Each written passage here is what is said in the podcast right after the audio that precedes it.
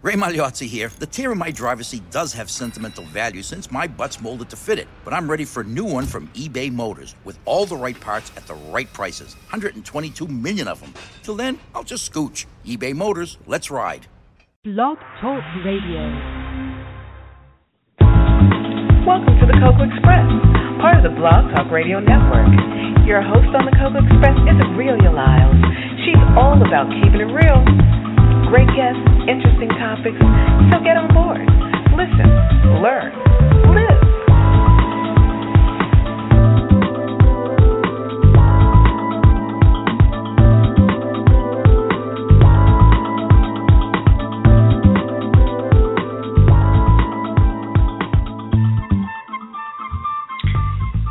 Good evening and welcome to the Cocoa Express Show Network. I will be hosting tonight and joining me will be Byron Motley. Byron Motley is a multi talented artist from Los Angeles, and he is a singer, songwriter, filmmaker, lecturer, author, and photographer. And he has accomplished so much and has so many different talents that you know it just boggles my mind how he's able to kind of keep all of this in one person and let it all out. But we are grateful for this type of talent and this type of artistry and his willingness to share it with us all. And he has written a book. Well, really, it's not really, it's a love letter, so to speak. It's Embracing Cuba. And it's a book, and the pictures are so vivid. It draws you in and you just become a part of what it is the story he's trying to tell about the place that he loves the most. And as opposed to me spending all this time trying to tell you I would better I would be better served by letting him allow you the opportunity to hear from his words. So please allow me the opportunity to bring to you Mr. Byron Motley. Good evening. Good evening. How are you? I am doing well. And as I said before, thank you for joining us. And I have to tell you, I am kind of impressed by all of the stuff that you're able to do. You know, I understand that, you know, we're called to do um, certain things in our lifetime, but you've been called to do many things in your lifetime and you're not done yet. So give us a little background of who you are and where you began and how you came to the point where you are with this book. Well, uh, I live in Los Angeles, California, and I'm originally from Kansas City, Missouri. And uh, I've always had a fascination with travel and uh, going places, seeing things, learning new things, experiencing different cultures. And uh, my parents had actually gone to Cuba back in the late 1950s, and uh, so I grew up hearing their stories about Cuba and how much they loved it, and uh, and knowing there was an embargo in place, I thought, well, I can never go to that place. I can never get there. But ten years ago, I found out that there was a way to go legally, and so I started going ten years ago, and have returned to the island time and time again uh, over that ten-year period. Uh, I'm also a singer, and uh, so I've actually performed in Havana at the Havana Jazz Festival several years ago, and um, parlayed that experience into my love of photography and uh, my love of, love of photography. Um, and doing photographs in Cuba has led to this book called Embracing Cuba. Now, Cuba, to many of us here in the United States, has been a mystery to us. And by you going over and taking all these amazing photographs, it opens up a world to us that we don't really understand and know. So, tell us a little bit about the things, the misconceptions that we may have about Cuba that you know are not true. Oh, I think the main misconception is that Cuba is a dangerous place and that the people are anti American. And that is a complete, complete myth. Uh, it's the exact opposite. Cuba is probably the safest country, if not on the planet, certainly in the Western Hemisphere. Um, also, the people embrace Americans and they and they love Americans and, and American culture. And uh, so I was prepared for my, my first trip, I was prepared to you know, have to defend myself and defend America and that sort of thing, and it was the exact opposite. They just embraced me from the beginning, and it was quite interesting when I, I every time I go, um, people if they don't know me, they want to know well, where where are you from, and they'll guess if I'm from the, one of the islands or England or Africa or some other country. And when I tell mm-hmm. them I'm from tell them I'm from the United States, they just they grab me and they hug me and say, "Oh, Estados Unidos, uh, I love the Americans, I love the United States, and you are my brother, you are my friend." And if that's happened to me one time that I've been in Cuba, that's happened to me at least a hundred times. Just walking down the street, meeting strangers, and they find out you're from America, they're very, very excited about it. So I think the misconception, like I said, the main misconception is that um, we aren't liked over there, and it's the, the exact opposite. We're respected and we're loved by the Cuban people. Now, as far as their culture is concerned, it's like it's from from my perspective and from what I see, it's like time has stood still in Cuba, and when we look at it, we, we're from the American perspective, we're looking at a time that I guess for us seems so lost and long gone. And I personally would long for that particular time to return again. Is that the case there where time has kind of stood still in Cuba? Uh, that, true to some degree, in that, that there are the old American cars that are a dime a dozen there, uh, in that some of the buildings and the infrastructures are uh, eroding and decaying, and they have the patina um, uh, paint that's falling off of them. So in that in that way, yes. But in other ways, uh, Cuba is just as advanced as the uh, United States is in other countries, and maybe more so in some other ways. The thing that's most wonderful about Cuba and the Cuban people is that they really believe in community and family, mm-hmm. and that's a very big element there. I mean, they just they embrace life and each other.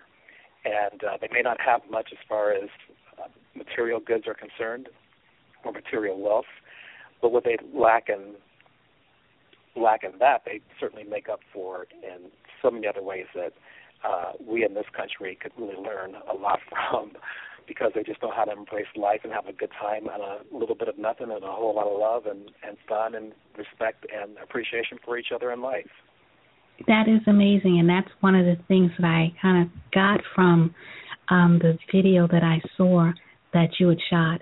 Now, how long did it take for you to make this particular book? Uh, this book was a two-year process, and uh, within that time, that gave me a chance, a chance to go through my over 100,000 photographs I've taken in my uh, wow. 10 years, eight journeys to Cuba, and it also gave me a chance to write all the text for the book as well. There are eight chapters um, in the book, and each chapter is is dedicated to a specific um, part of people, like the people, the dogs, uh, the architecture, the classic cars, the music, arts, dance, the politics. So each chapter has a uh, text that introduces the photographs of that particular chapter. And there's something about Cuba that they embrace and and they are really strong fans of that you are also a strong fan of, and that's baseball. Oh, absolutely. Yes, yes.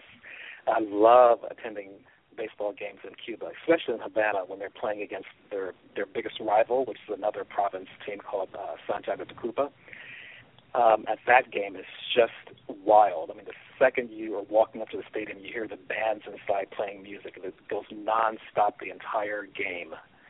And uh, the fans are dancing in the aisles. They're doing the conga. They're doing the rumba.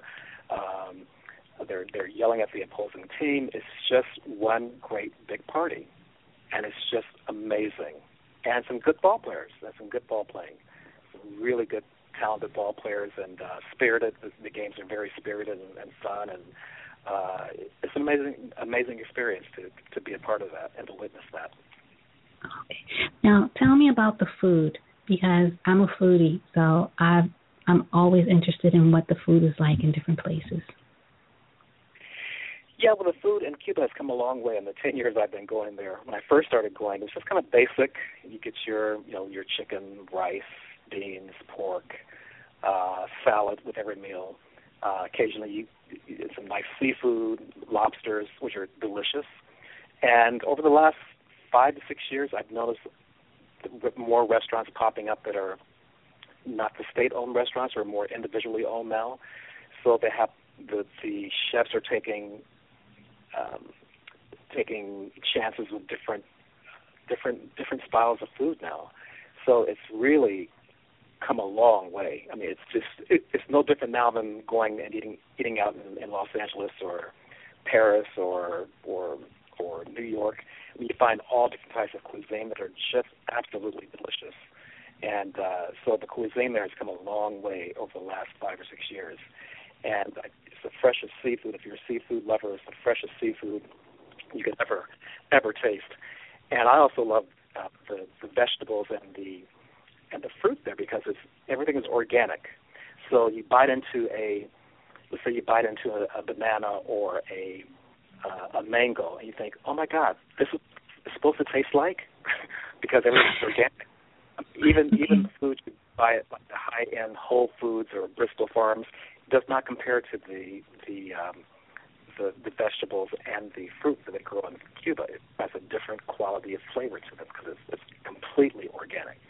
So it's it's quite delicious, quite delicious. And being that we're now able to, well, we have limited travel. We can, you know, that we can go there now. Um, do you see or foresee any major changes? Do you foresee them making like really major changes that would change that whole dynamic in any way? Well, that remains to be seen. You know, um, the embargo has not been lifted yet completely.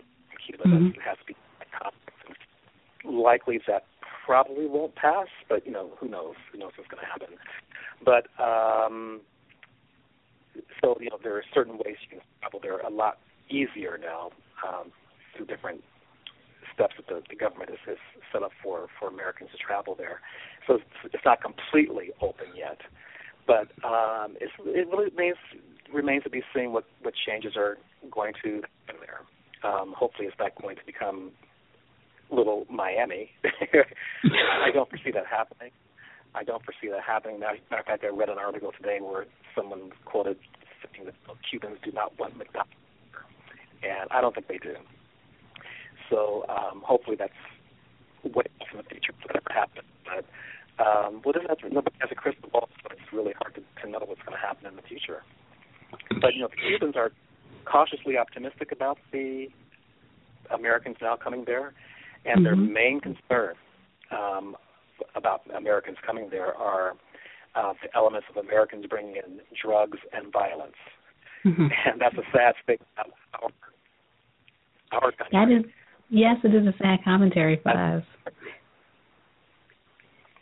Uh, I'm sorry. I, I said that's a sad commentary for us. I mean. Oh yeah, absolutely, and that's their main concern. Because now in Cuba, I mean, if you're if you really search for it, I guess you can find marijuana or cocaine if you really, really, really search for it. But it's not drugs are not prevalent there at all, and neither is crime.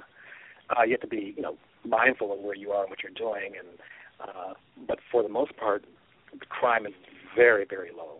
Um, in the last couple of years, I've heard of more incidences of petty crimes of people snatching um, jewelry off of people or grabbing women's purses or something like that. But it's still very, very, very small for that to happen, and, and that's only be, become more since the Cubans have become more aware of American culture.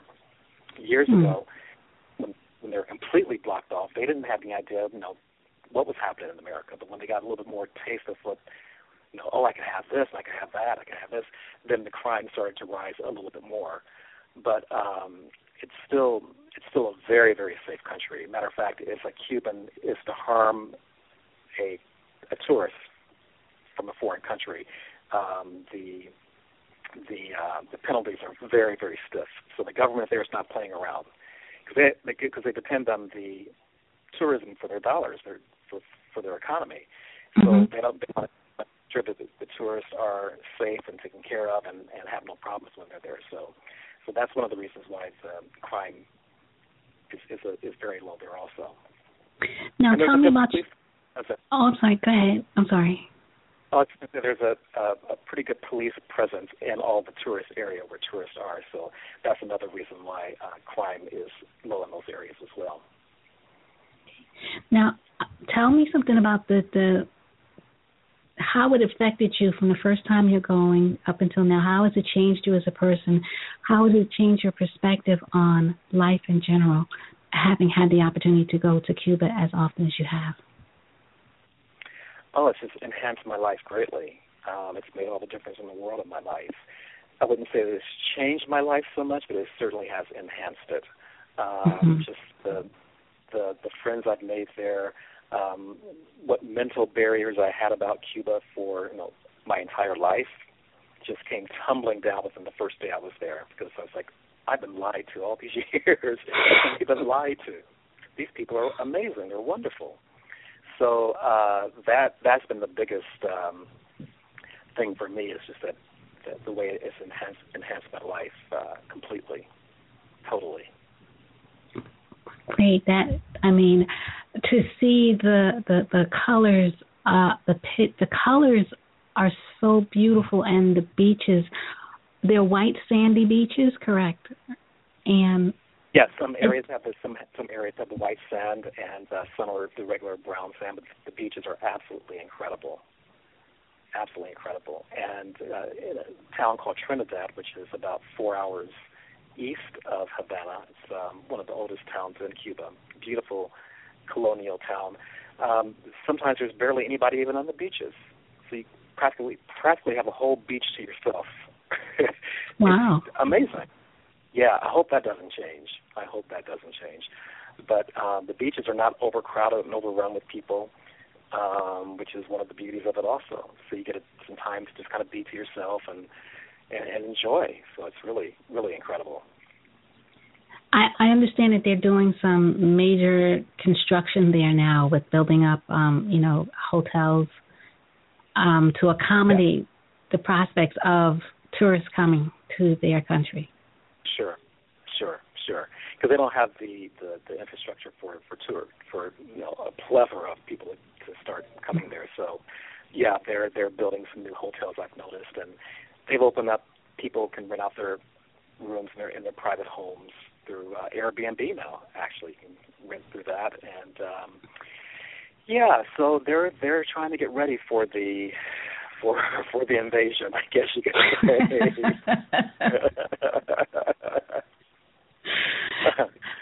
Here comes yeah. the Americans. Now, well, it's going to be more than yeah.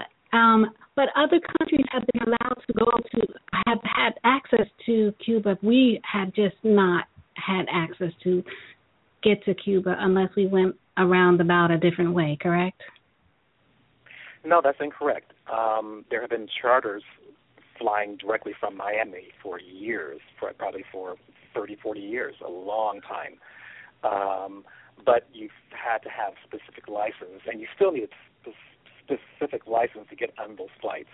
Um, now there's more flights that are flying from Miami, uh, more than mm-hmm. there used to be. There's it's also from Tampa, New York, certain days of the week. Uh, I think uh, Los Angeles is starting up flights also.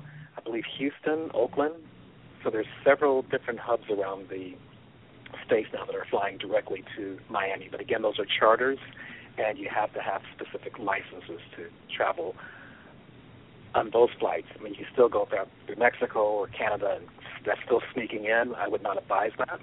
Mm-hmm. I just would not, because you just don't want to be the person caught um, getting your passport stamped in Cuba and coming back to America. Well, what were you doing in Cuba? Well, I was there on vacation. Well, you're not supposed to be there on vacation. and you can be fined up to two hundred and fifty thousand dollars if the government really wants to get you. So I would not recommend just hopping a flight from Mexico or Canada to uh, Havana. I would go about it the legal way. Okay, okay, that makes sense. And two hundred thousand dollars is a lot of money. That's a lot of money. That's a lot of money. Yes, it is. Now, you have other projects that you're working on in addition to this amazing thing that you've done. So, what are, what are the other projects you're working on now? Well, I'm working on a documentary about the Negro Baseball Leagues.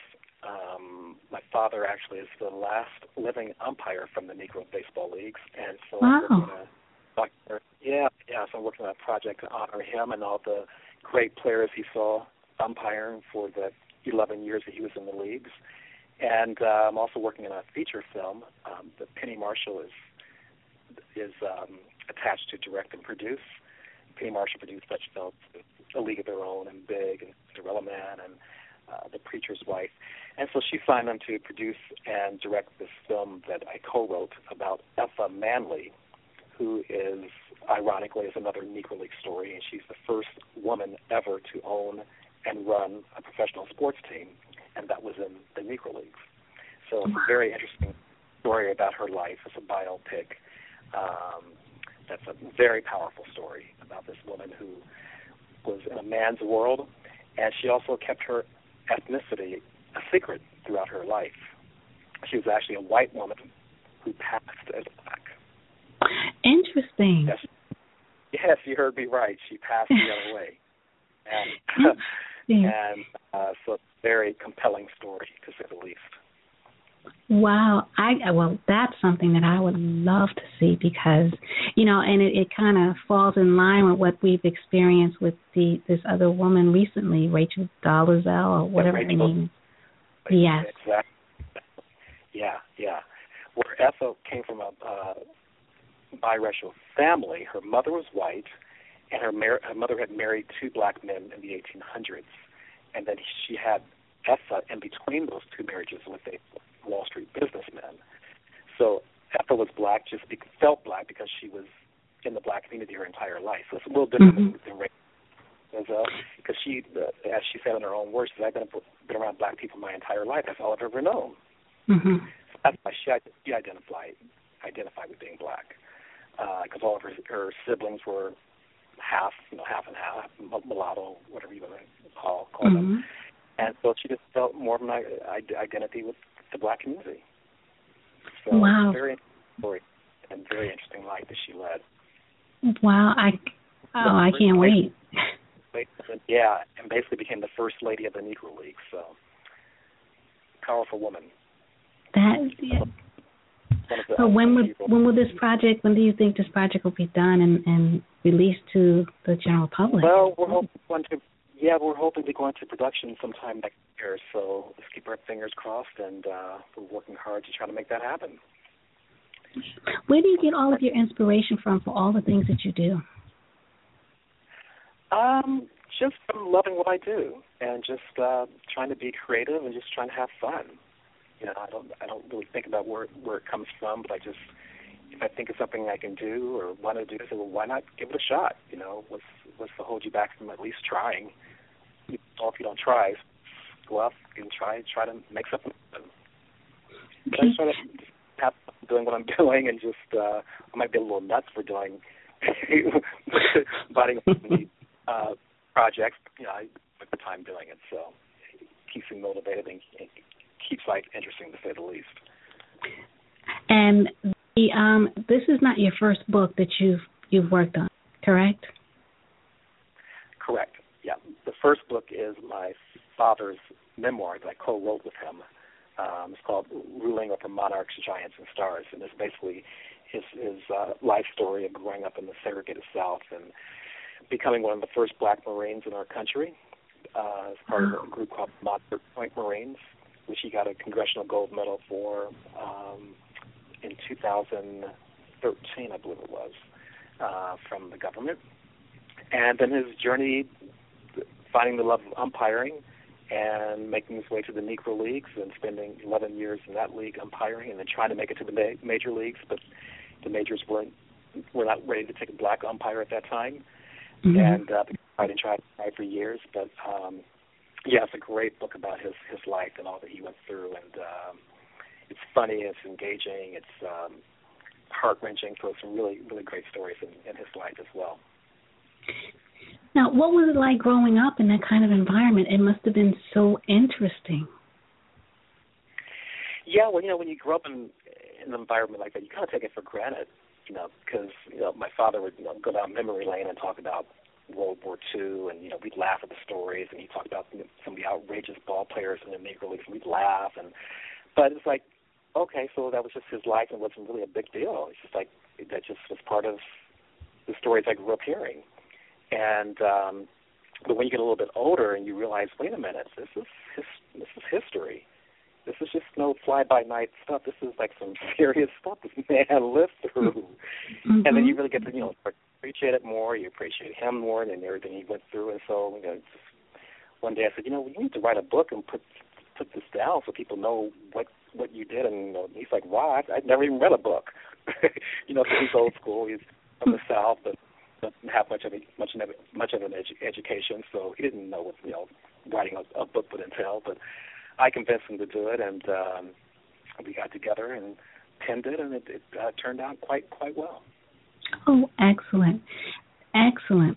Now, what would you say to our young folk because you have like pockets of generations of young folks who are extremely creative and brilliant, and then you have a, a, a pocket of them that need motivation and need someone to push them.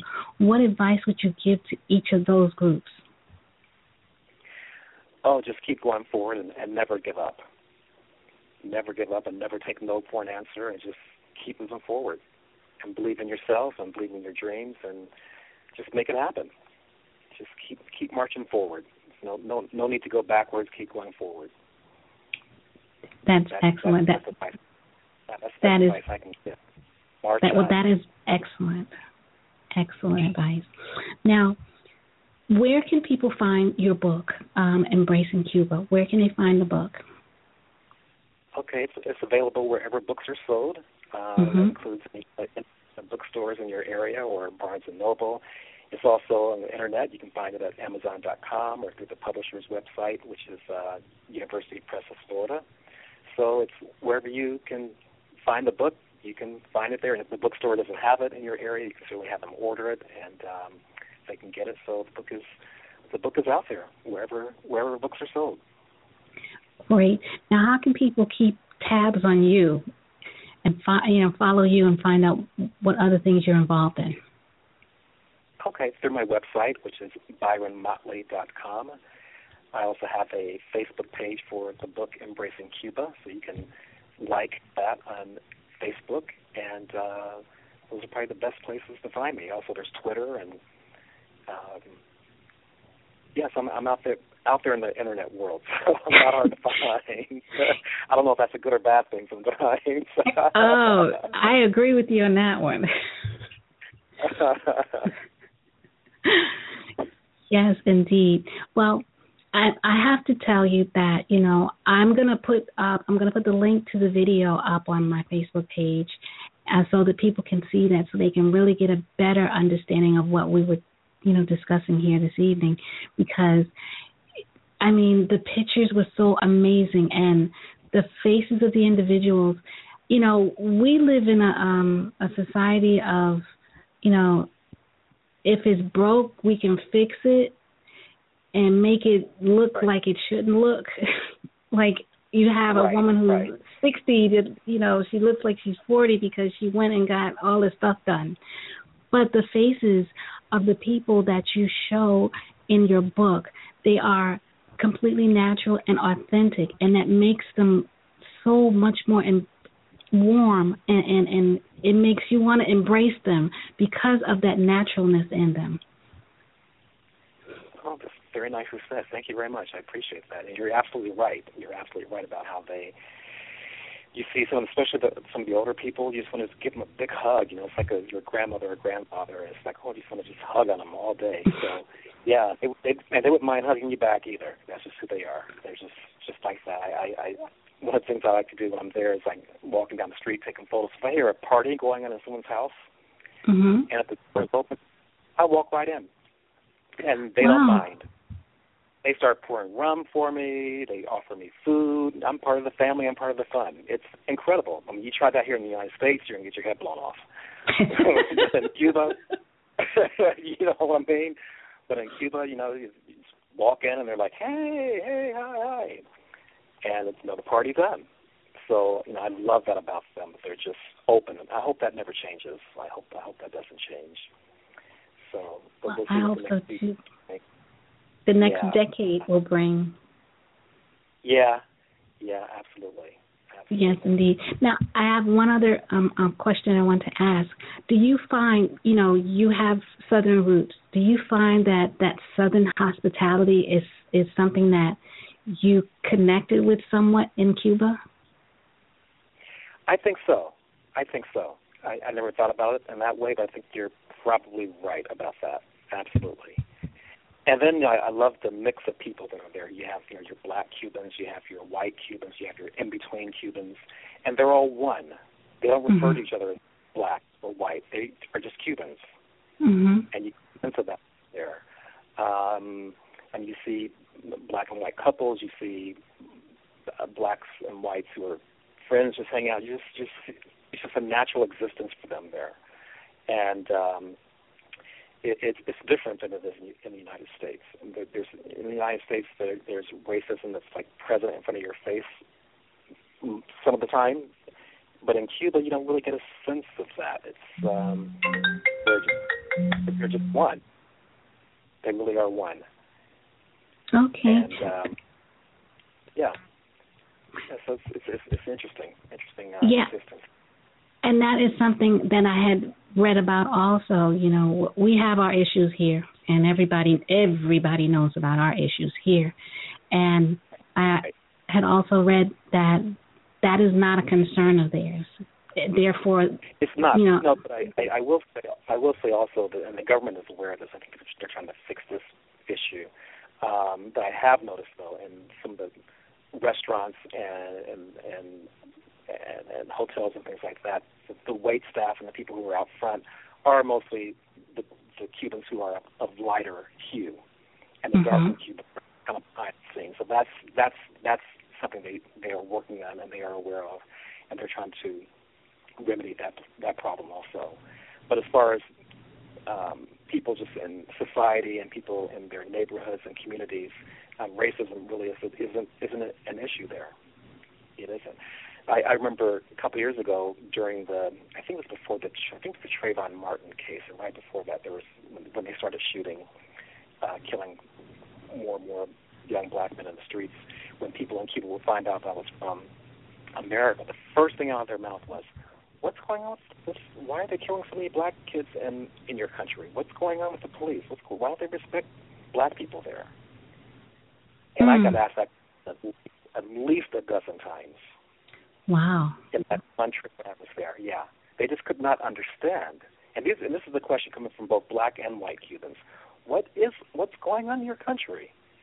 They just it just couldn't they just couldn't fathom that there would be a race issue like that between between um, you know not only blacks and whites but between the police and and African Americans. They they just could not they just could not understand it.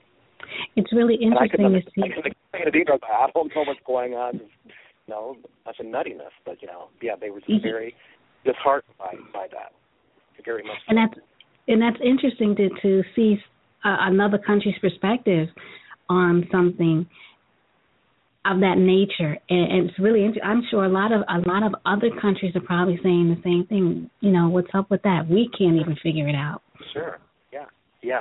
Yeah yeah, they're, they're thinking, you know, she's been past all that. You guys should be. You got a, you got a black president. What's going on? We don't we don't get it. What's what's up?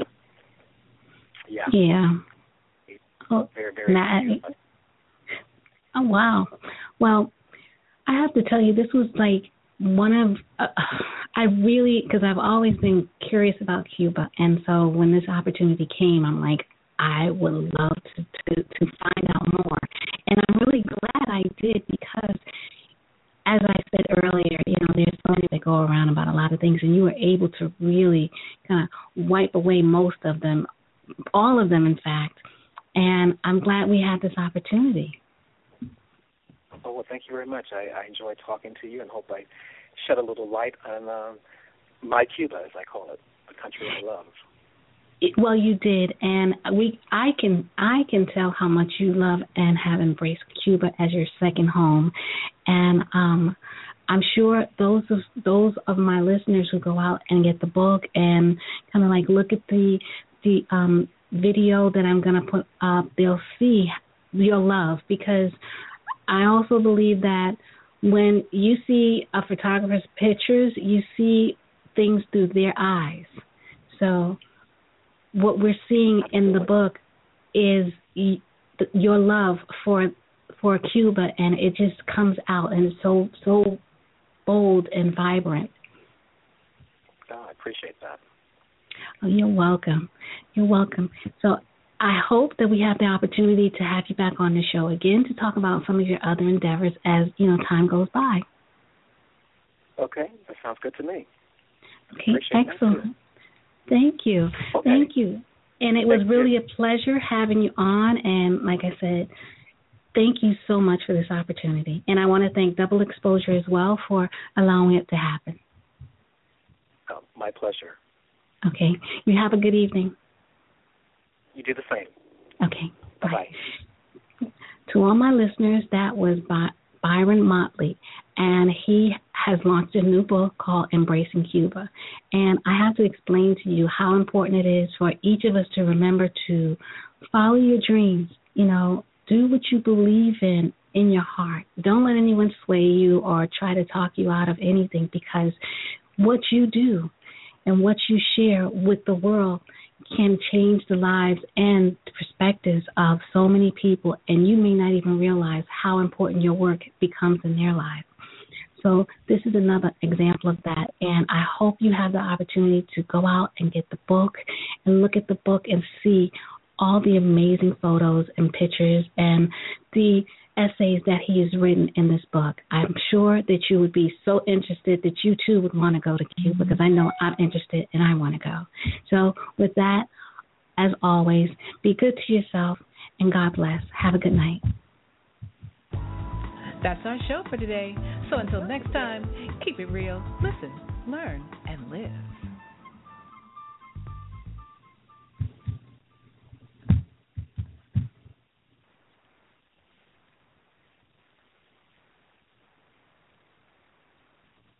Enjoy basketball, soccer, and all your favorite sports like never before at BetMGM. Sign up using bonus code CHAMPION and your first wager is risk-free up to $1,000. Plus, when you register with BetMGM, you'll get instant access to a variety of parlay selection features, live betting options, player props, and daily boosted odds specials. Download the BetMGM app today or go to betmgm.com and enter bonus code CHAMPION and place your first wager risk-free up to $1,000. Now you're winning with the king of sportsbooks. Visit betmgm.com for terms and conditions. 21 years of age or older to wager. Washington, D.C. and Virginia only. New customer offer. All promotions are subject to qualification and eligibility requirements. Rewards issued as non withdrawable free bets or site credit. Free bets expire seven days from issuance. Please gamble responsibly. Gambling problem? Call 1 800 522 4700.